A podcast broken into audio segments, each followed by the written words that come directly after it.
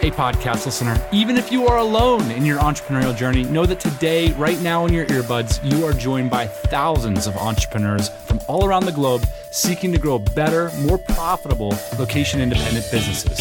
If you'd like to learn more about what we do and download our entire back catalog, check out tropicalmba.com.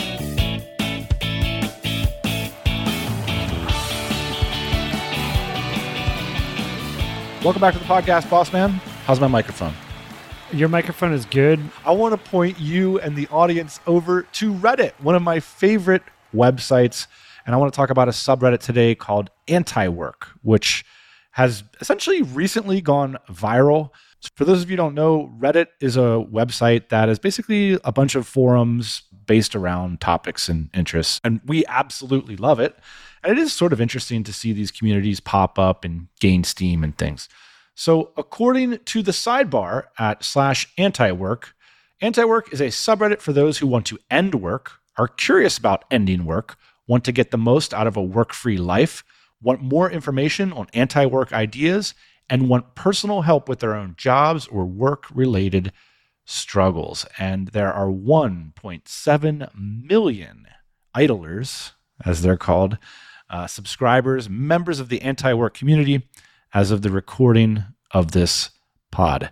And part of the reason I want to do this is um, it reminds me of a lot of times, you know, we have debates, friendly debates with the financial independence retire early community, Ian. It's sort of like we start from the same premise, but somehow we end up in completely different places. So, curious about ending work, want to get the most out of a work free life hey, I can get down. Sign me up. Yeah. I feel like I should, I belong here. Yes. Yes, yes, yes. So all of this came to a head recently when a thread from friend of the show, Nick Huber at Sweaty Startup, one of his tweets uh, was reposted at Anti Work and it went to the top of the community. And the comments were uh, shocking to me because Nick Huber is someone that I follow online for many years now. I think he's really smart. Of course, he's opinionated, but I love the way he thinks about business and work and work life balance. And here he is getting absolutely eviscerated. And I think what shocked me is that how much anger and hatred there was about this particular thread. So I might as well read the opening tweet. My storage company has grown from six folks a year ago to 32 today. 18 of them are in the Philippines and make about $5 per hour. A short thread on how I source and utilize overseas talent. And he goes on to say some of the things we've talked about for many years. Uh, Filipinos, they're uh, really good workers, they speak English, all this kind of stuff. So, just for reference, some of the top comments he boasts about it like he is proud of how he can get away with exploiting the poor and vulnerable to benefit himself. What a horrible person. White man proud of his evil. In other news, water is wet, and so on. There's a lot of just this kind of vitriolic unloading on this concept of outsourcing to the Philippines in this case, and anger towards the owners of companies. So I thought it would be interesting, Ian, for me and you to do a little topical breakdown. Yeah, this is a topic uh, near and dear to our businesses. Uh, a lot of people that listen to the show, uh, they also outsource in places like the Philippines. And uh, yeah, I think it'll be interesting, Dan, for us to go in and kind of understand two sides of the arguments. Surely, I think there's merit on both sides. Let's get into it. Yeah, and let's start with some of the things we share. There's a lot of awesome posts on anti work. I mean, there's uh, people who have completely automated their job. So, like today, there's some guy that works at a law firm that essentially like created some smart spreadsheet that he continues to get paid. So, like, we're kind of celebrating that, but we're demonizing certain things. So, I think it's fair to say that 1.7 million people don't all agree. There's not like a cohesive, necessarily, philosophy here. But I think there are some premises that we agree on with the anti work community. And in some ways, Ian, you and I started remote working and visiting places like the Philippines way back in the mid aughts. And now it's only like a mainstream cultural discussion as of COVID. And I think it's similar with uh, what we realized about our careers back in the mid aughts. And so, some premises that I agree with is most jobs truly suck. it is truly difficult to make a living wage on some of the most common jobs in our society. And that's doubly true now with the corporatization of America, where more and more efficiency is driving wages down. And also, that same sort of efficiency and corporatization drives a lot of these very strange interactions with bosses and managers, like sort of the office space sort of parody, where you feel like there's this sort of office talk instead of human talk in a lot of these jobs with larger companies. Also, note on the corporatization side, like uh, these corporations have become politicians essentially. So, like, policy is essentially stemmed through and from these corporations, right? Makes it very difficult um, as an individual to thrive in that situation. It's hard to feel seen in, mm-hmm. in these sorts of organizations. You are treated more or less like a robot. I think that theme is going to come up again. It's worth mentioning, too, that inflation is affecting this. Even if you got a 4% raise last year, you took an enormous hit in terms of your spending power in 2021. Well, I was listening to uh, the Pomp Show the other day with uh, Michael Saylor. You recommended that, Dan, to me. It's a great episode. Yeah, I think it was interesting because when he's talking about inflation, it actually depends on like what your basket is, right? Like what your baskets of goods are that you're purchasing.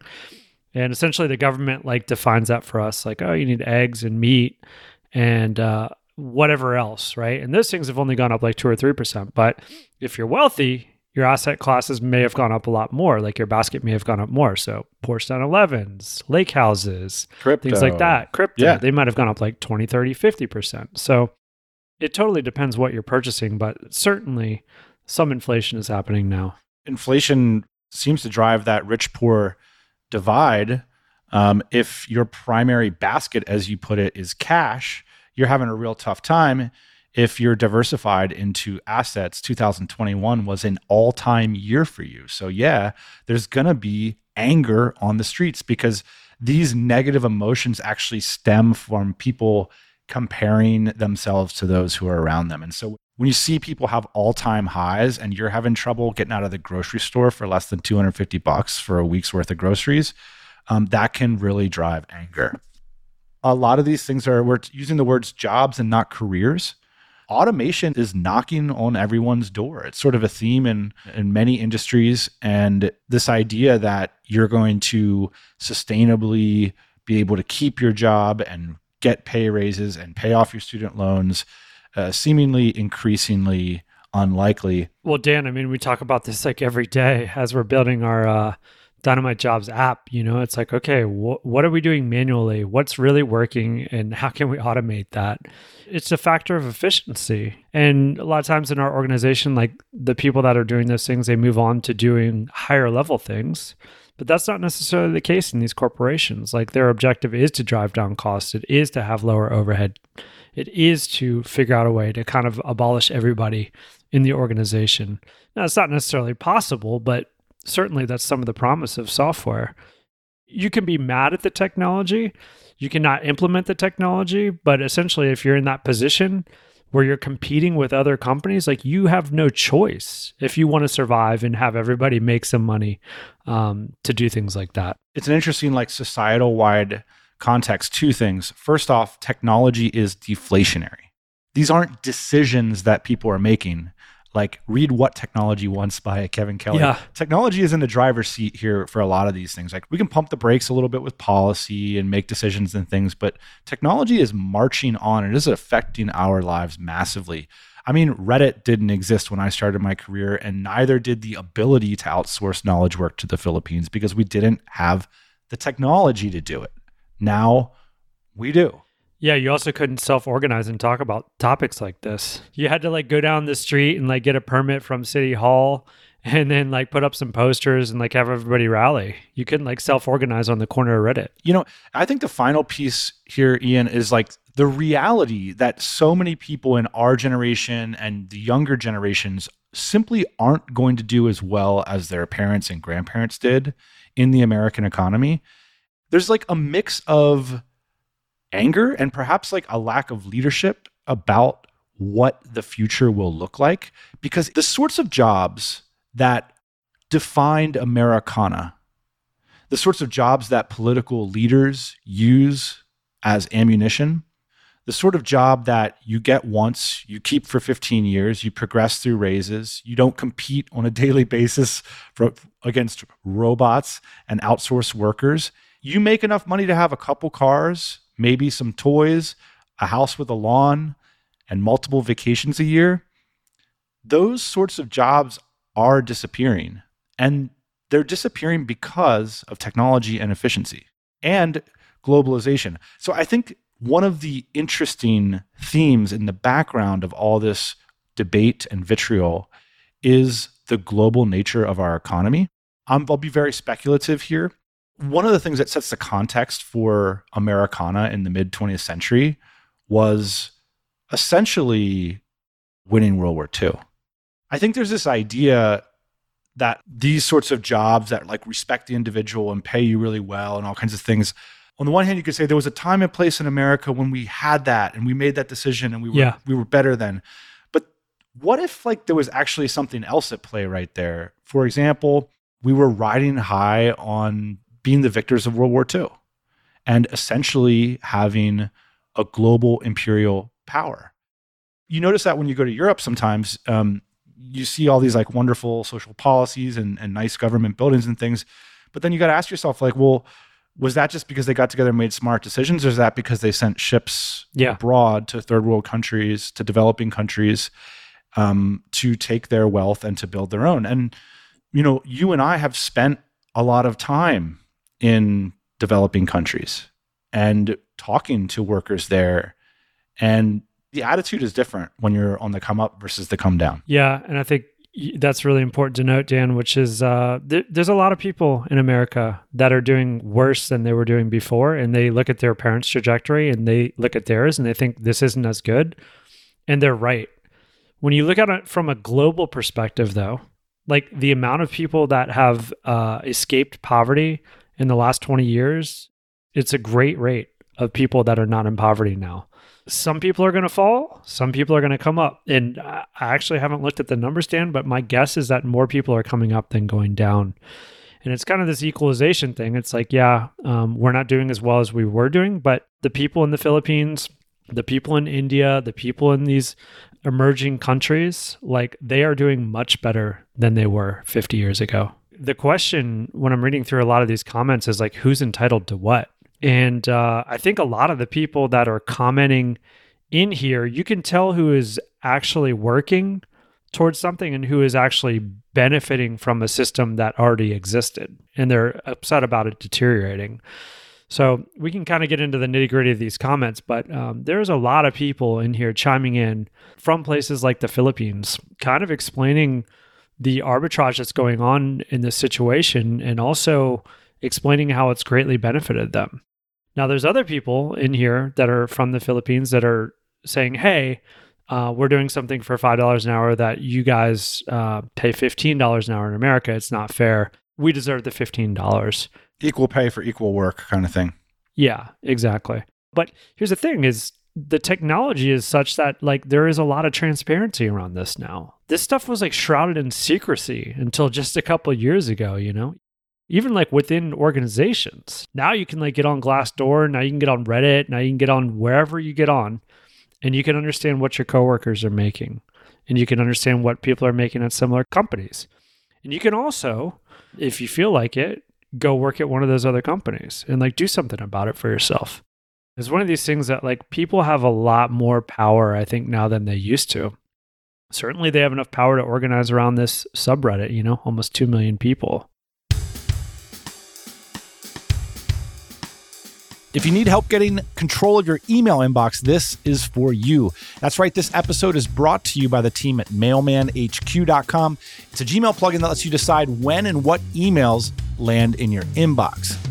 Many of our listeners spend a huge portion of their days inside of their inbox, and if you're one of them, pay close attention to the next 30 seconds. See, Mailman allows you to set up your own emailing schedule on both your personal and work Gmail accounts such that all incoming emails are collected and delivered to your inbox as per the schedule you set up that's in batches so nothing drops in between. Now, what about those urgent emails? Don't worry, Mailman lets you configure your VIPs so their emails will land in your inbox immediately so you can respond and make progress in your business. And there's so much more too. So get a defender and an ally in your inbox. Get Mailman. Sign up for a free account over at mailmanhq.com slash tropical MBA. If you use that link and decide to upgrade to a paid plan, you'll get 30% off your first year via this link. So here it is again, mailmanhq.com slash tropical MBA. Thanks to the team at Mailman HQ for sponsoring the show. Go give them a try, give them a look, get ahead on your inbox. Again, that's mailmanhq.com slash tropical MBA.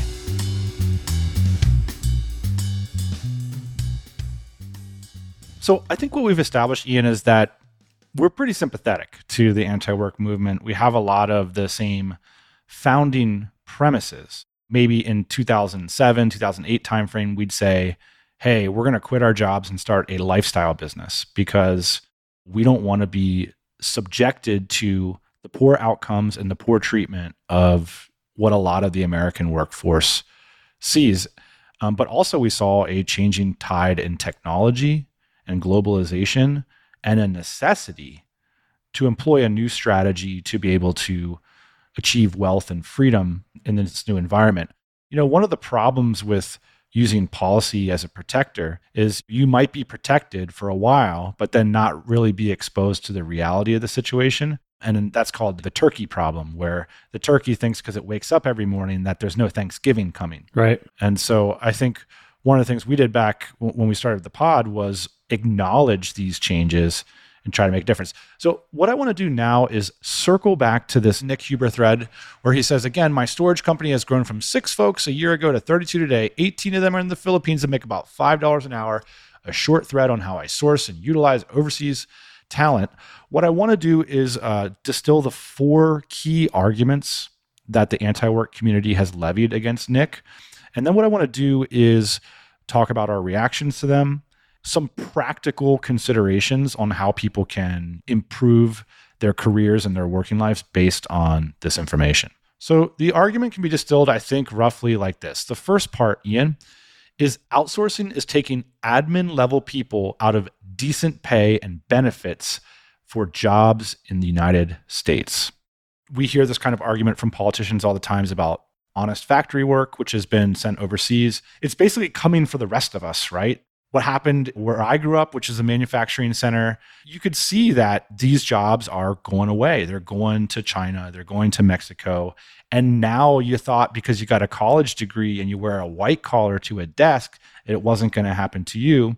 But as Taylor Pearson predicted in his book, The End of Jobs, 10 years ago, that if you think it's not coming for you too, and he's talking about white collar workers, what's your take on this argument? A lot of times these companies they don't have a choice. Like if you want to stay competitive you have to figure out a way um, to stay competitive. And if all, all, your competitors are manufacturing in china we went through this dan in our last business like you have to be manufacturing in china or else you don't make a profit you don't have a business you don't pay your 10 or 20 people whatever it is like you cease to exist.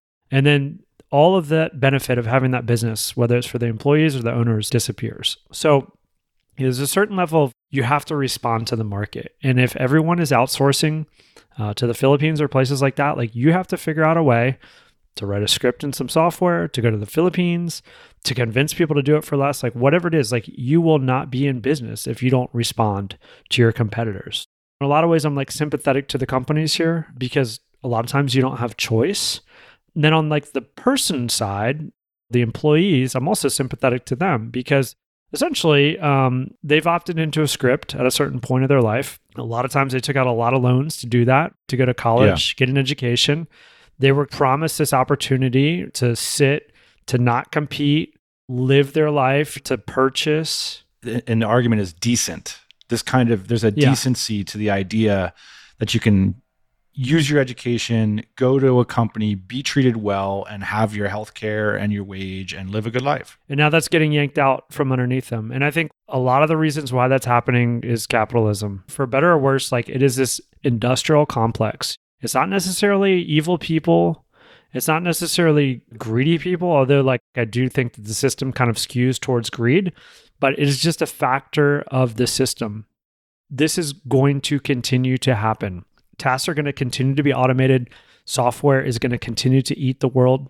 Things are going to start to become even more efficient than they were before. So I think in a lot of ways, Dan, this is just like the tip of the argument, man. Like, uh, there's going to be a lot of people that don't have work in the future. And I think on a broader spectrum, looking to our governments, looking to our institutions, looking to our politicians, they're so far behind this stuff. Look at how far behind they are on like something like crypto, you know, that they could benefit from immensely. Like there's hardly any policies in place. So to think that um, your government or your politicians or whatnot are going to like save you from this situation, it's not going to happen. So that's actually one of the tones of my like overall responses is like, Anti-Work's an awesome community, it seems like. It's interesting content and things, but also don't get hung up that like this anti-work thing's gonna save you. You wrote down this thing, but it's like socialist in the streets, libertarian in the sheets.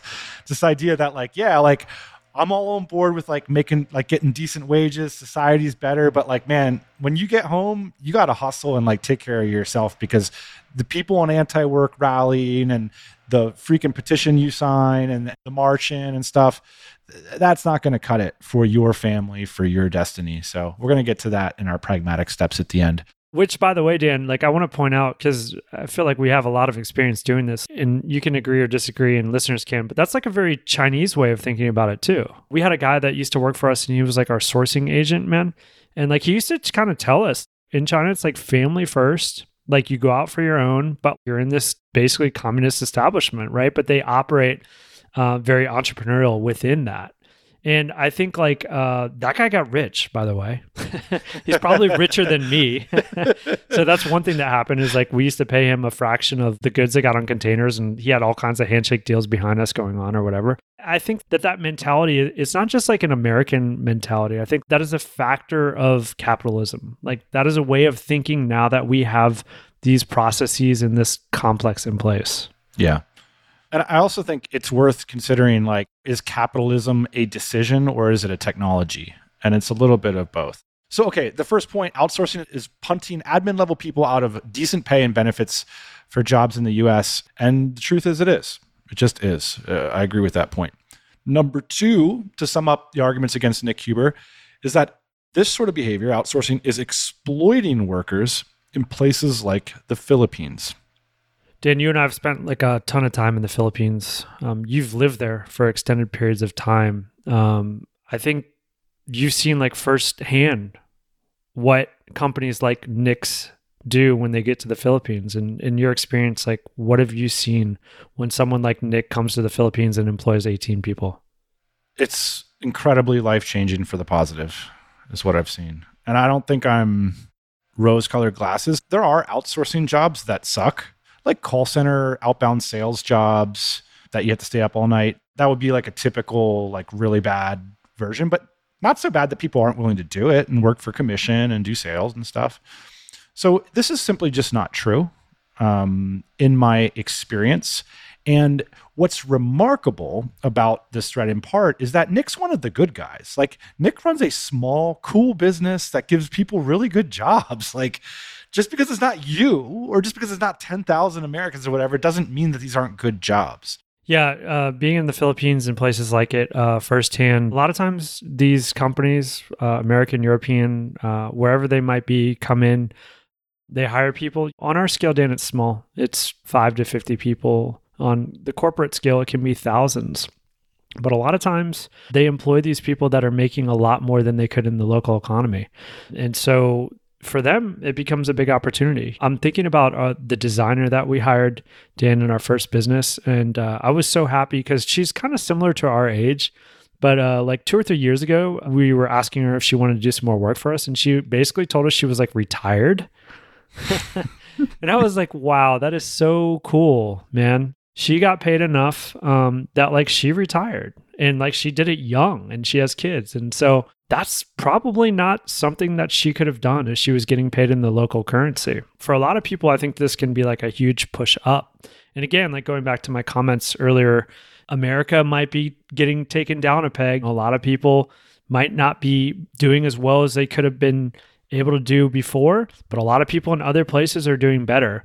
Another thing that I want to mention about like work ethic is like as an American, Dan, as I look around, you know, my peer group, the people on my street, the people that I see every day, like not a lot of them are willing to get on their hands, so to speak. And when I go to a place like the Philippines, I think it's important because, like, a lot of people in America, like they feel like they're owed this. And that's not necessarily the way that they feel in places like the Philippines. Yeah, I mean, think about how strange it is in the Philippines where our designer was making maybe twice what she would have made if she had a medical degree at that time. Now, things change and evolve. I think it's really fascinating. How do you think the doctor feels in Manila that there's a web designer making twice as much? So these are the realities of how um, the new economy is emerging. It is interesting that our our sourcing agent and our ex designer both uh, retire rich early, and they weren't that case when we met them. So I think that's worth pointing out. It's also worth pointing out that Nick Huber is wealthy too, and he created that wealth for himself and is now sharing it vis-a-vis his company to his employees. So part of the reason that this thread was so shocking to me is that there's people in the Philippines that will elect to work for you for $5 an hour, it must at least present itself as an incredible opportunity. I mean, now you can have staff for $5 an hour. What could you build with that sort of resource? And you could probably build something that's wonderful for the world if you saw it as an opportunity rather than an exploitation. Tell you what, uh, both uh, people in the Philippines and people in America have in common, Dan, is that um, a lot of times I think they're pointing their anger towards the wrong people. Um, they're pointing it towards people like Nick Huber, right? I think they should be mad or they should be directing their anger at their politicians and their policies in their countries. There's a potentially a problem where a doctor um, is earning half as much as a graphic designer. And there's a lot of reasons and they're complicated and I don't understand all of them, certainly. Both citizens of both of these countries are, uh, it's pretty clear to me they're not getting helped out by their governments.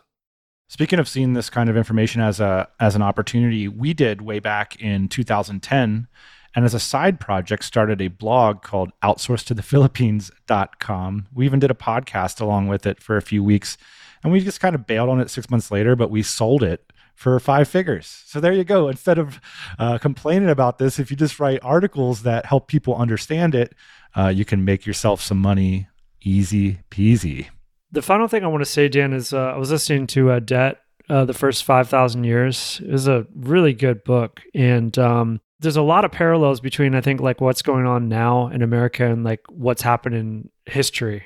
And one of the things was like the cancellation of debt. And he goes into like great explanation in terms of like what debt is. It's amazing how complicated debt is. I just thought of it as like you loan somebody money, but there's like a lot of social aspects of debt but anyways one of the things that like came up was just like canceling debts and like why you would do it. There's this big debate going on in america right now with the democrats in terms of like uh, canceling student debt. In past histories canceling debt has been somewhat of a routine operation and it necessarily wasn't like politically charged. So i think we're in like this time right now where um, we don't understand a lot of history.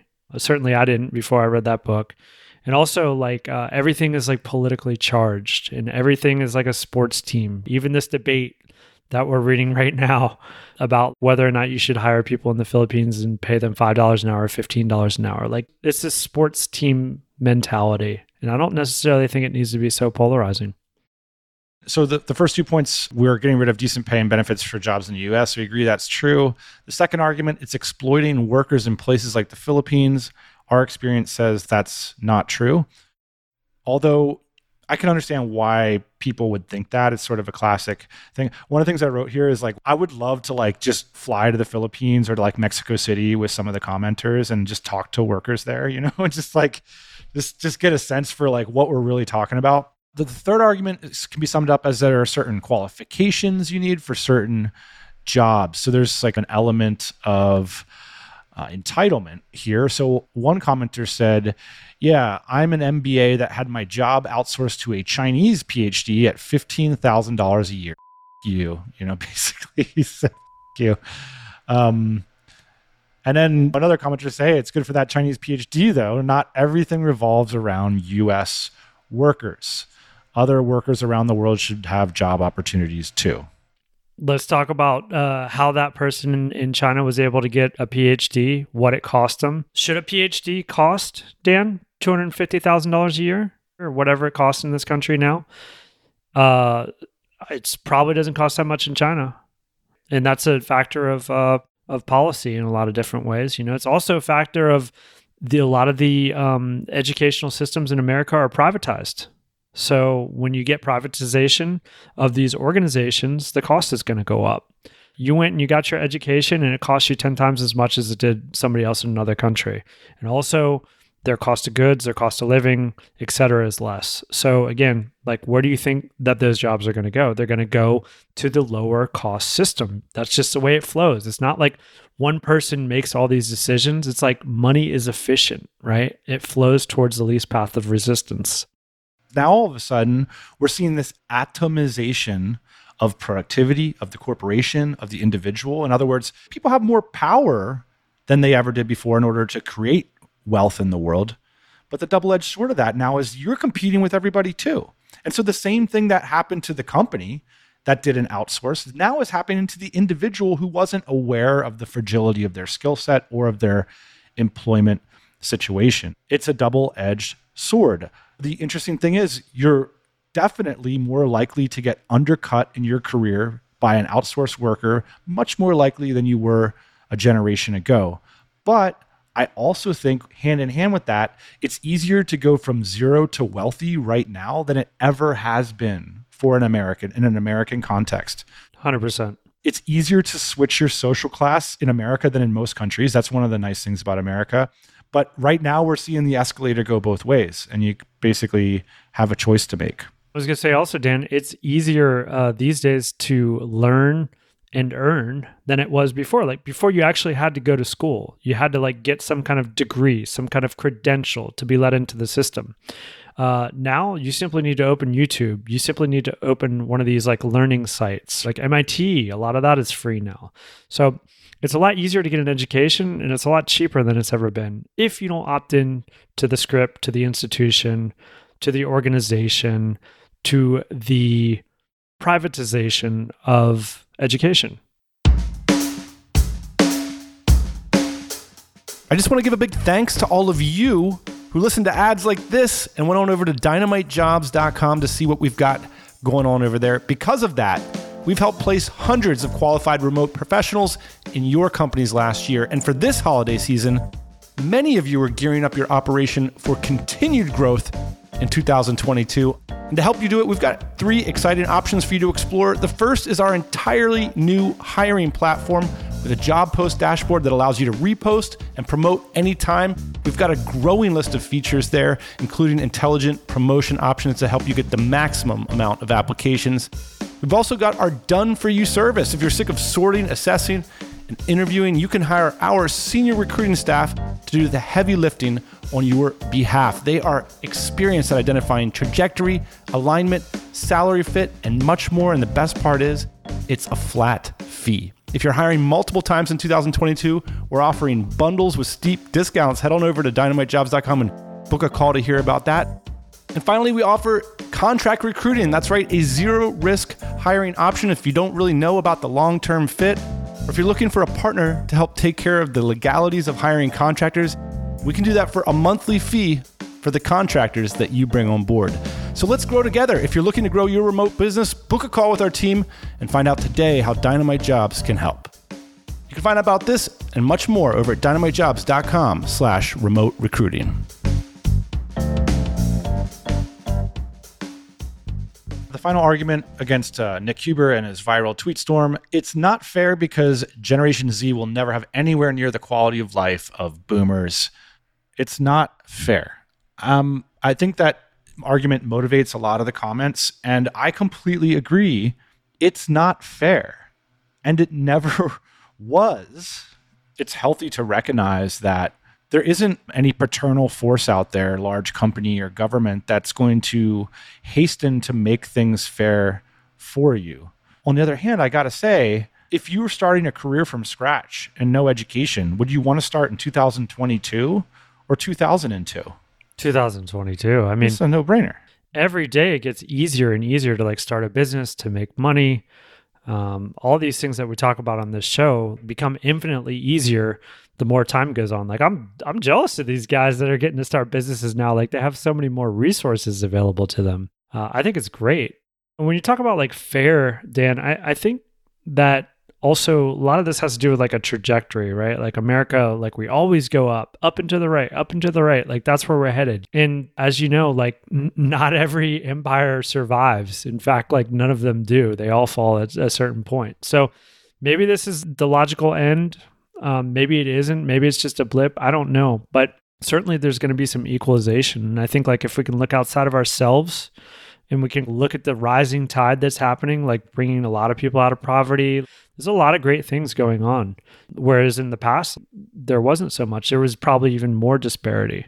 So I think a lot of what's going on now is is probably good, although it's going to hurt. Um, although, like you grew up American and you thought everything was going to get better, like it might not. You might have to change your attitude. You might have to change the ways that you do things. You might have to work a little bit harder. But I, I think in general, though, Dan, this stuff is good. I also want to point out um, this might be like a pretty cheap point, but everybody that's writing the comments in Reddit is like sent from my iPhone. so like you bought that iPhone because people in China that make less money than you were able to make it for less and then you could spend your US dollar and be able to afford it. So I think that there's a lot of hypocrisy, I guess, in these comments here. Everybody watching their TV, everybody driving the car, like everybody is experiencing low cost, unequal wages throughout the day. And we're all participating in it. There's very few people that I've ever met that don't, you know, it's almost unavoidable. Okay. I feel like we are incredibly sympathetic to anti work, but we read all this threads about outsourcing and we decided that it was going to be the trend for our generation and we needed to get on board. And so a lot of the complaints in anti work come from people who work at legacy organizations. So I think my first pragmatic tip would be there are plenty of people and organizations that understand these problems and are trying to adapt to them. The sorts of organizations that post jobs at Dynamite Jobs are just one example of a community that cares about this stuff and is doing something about it, so to speak, creating new sorts of careers, new ways to build organizations, new ways to value work. Like, for example, we don't track time and we don't track location. How incredible is that? Remember these respectful, fair jobs where you had to stand in a factory all day long and pack boxes? We don't ask our workers to be any place at any time. They can be wherever they want and do work that, you know, takes advantage of their creative skills. And there's a lot of companies doing that. So you're sort of asking for it if you work for these legacy industries and corporations and companies. It's pretty easy on a lot of these legacy corporations to do the corner office test, which is essentially like who has the best office in the building. Like look out their window. If you like the view, then like try and get there. If you don't, then just get out of the organization entirely. In these legacy environments, like the corner office, like isn't that great most of the time. Got to ask yourself like what your trajectory is in the first place at these organizations what we figured out early on in our career was like we didn't like the view from that corner office so we're going to try and decide to figure out to generate like our own concept of a good view. Maybe this is patronizing, but I did have this worry when I came away from this thread. The first is I do think I understand the anger. And so, you know, that's relatable that people are angry. I'm worried that people would toss away some of their best creative years, some of their most productive years on cultivating hatred for otherwise decent citizens like Nick Huber, who's only doing good in the world, and who, by the way, could educate them and help them completely change their lives. Nick Huber's ideas are incredibly accessible. That's what's the irony of this is like you don't have to have entitlement, skills, or privilege to execute on sweatystartup.com's ideas and go completely change your life and the lives of your families and of the workers that you can afford to employ and you're going to get firsthand knowledge that maybe you can't afford a premium salary in a premium country for every single functional area of your new company. Even if these anti-work leaders somehow get a bill passed or have some march or maybe they even get personally famous because they're the leaders of this community wealth will accumulate to those leaders. It's just a it's another power and status hierarchy right? And the thing the, the concern that i have about getting caught up in this particular one is that it could take your eye off the ball, which is, yeah, like life isn't fair, economies aren't fair, but that doesn't mean that there isn't a tremendous amount of opportunity out there for you, but no one's going to take it on on your behalf. And or at least expecting someone to do so is not a great strategy for solving the problems that you have in your work life. Yeah, Dan, there's a lot of questions around this one, probably more than there are answers. Human nature comes into play here. It's like, uh, are we supposed to be working? Uh, it's weird for me, Dan, because like I'm kind of the I feel the best when I am working towards something like whether it's a goal or something that's going on in the business. My propensity is to like work towards something. It's not to sit around and not work. And I do think it's like demoralizing when you're in a situation where you're not respected in your work. And so I understand a lot of this argument um, that people are throwing out there. Yeah.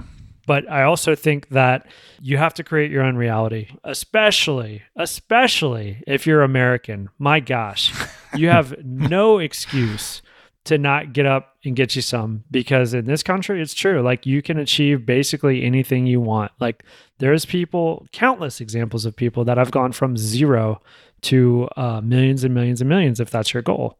And maybe that's not your goal but certainly if you're in america and you're complaining you need to get up and do something about it because there's a lot of countries that are on the list that you cannot do something about it. And certainly they have different circumstances. But in America, man, I think if you got a problem with this, like you can actually do something. Yeah, it's interesting. Our, our good friend Noah Kagan was rewriting, uh, was working on his company handbook the other day, and one of his principles, uh, the principles at AppSumo, is immigrant mentality. so it's interesting because I'm looking around the room. There's not like a ton of immigrants here. Like, what's going on? And it's this idea of like, yeah, because people want to come to America and start from zero and go to one. Like that's the immigrant mentality, hustling, getting a good deal, uh, of being more efficient, not starting with the presumption that you are entitled to nothing and that you've just been given an amazing opportunity just simply by the land that you live on. And what I'm reading in a lot of this hatred is people feel like their entitlements are getting taken away. And I just have to ask the question well, who entitled you to what? And uh, so maybe it's time for a little bit more immigrant mentality.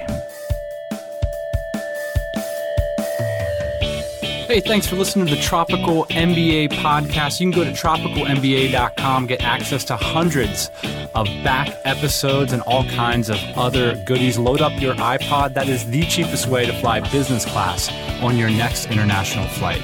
We will see you next Thursday morning, 8 a.m. Eastern Standard Time.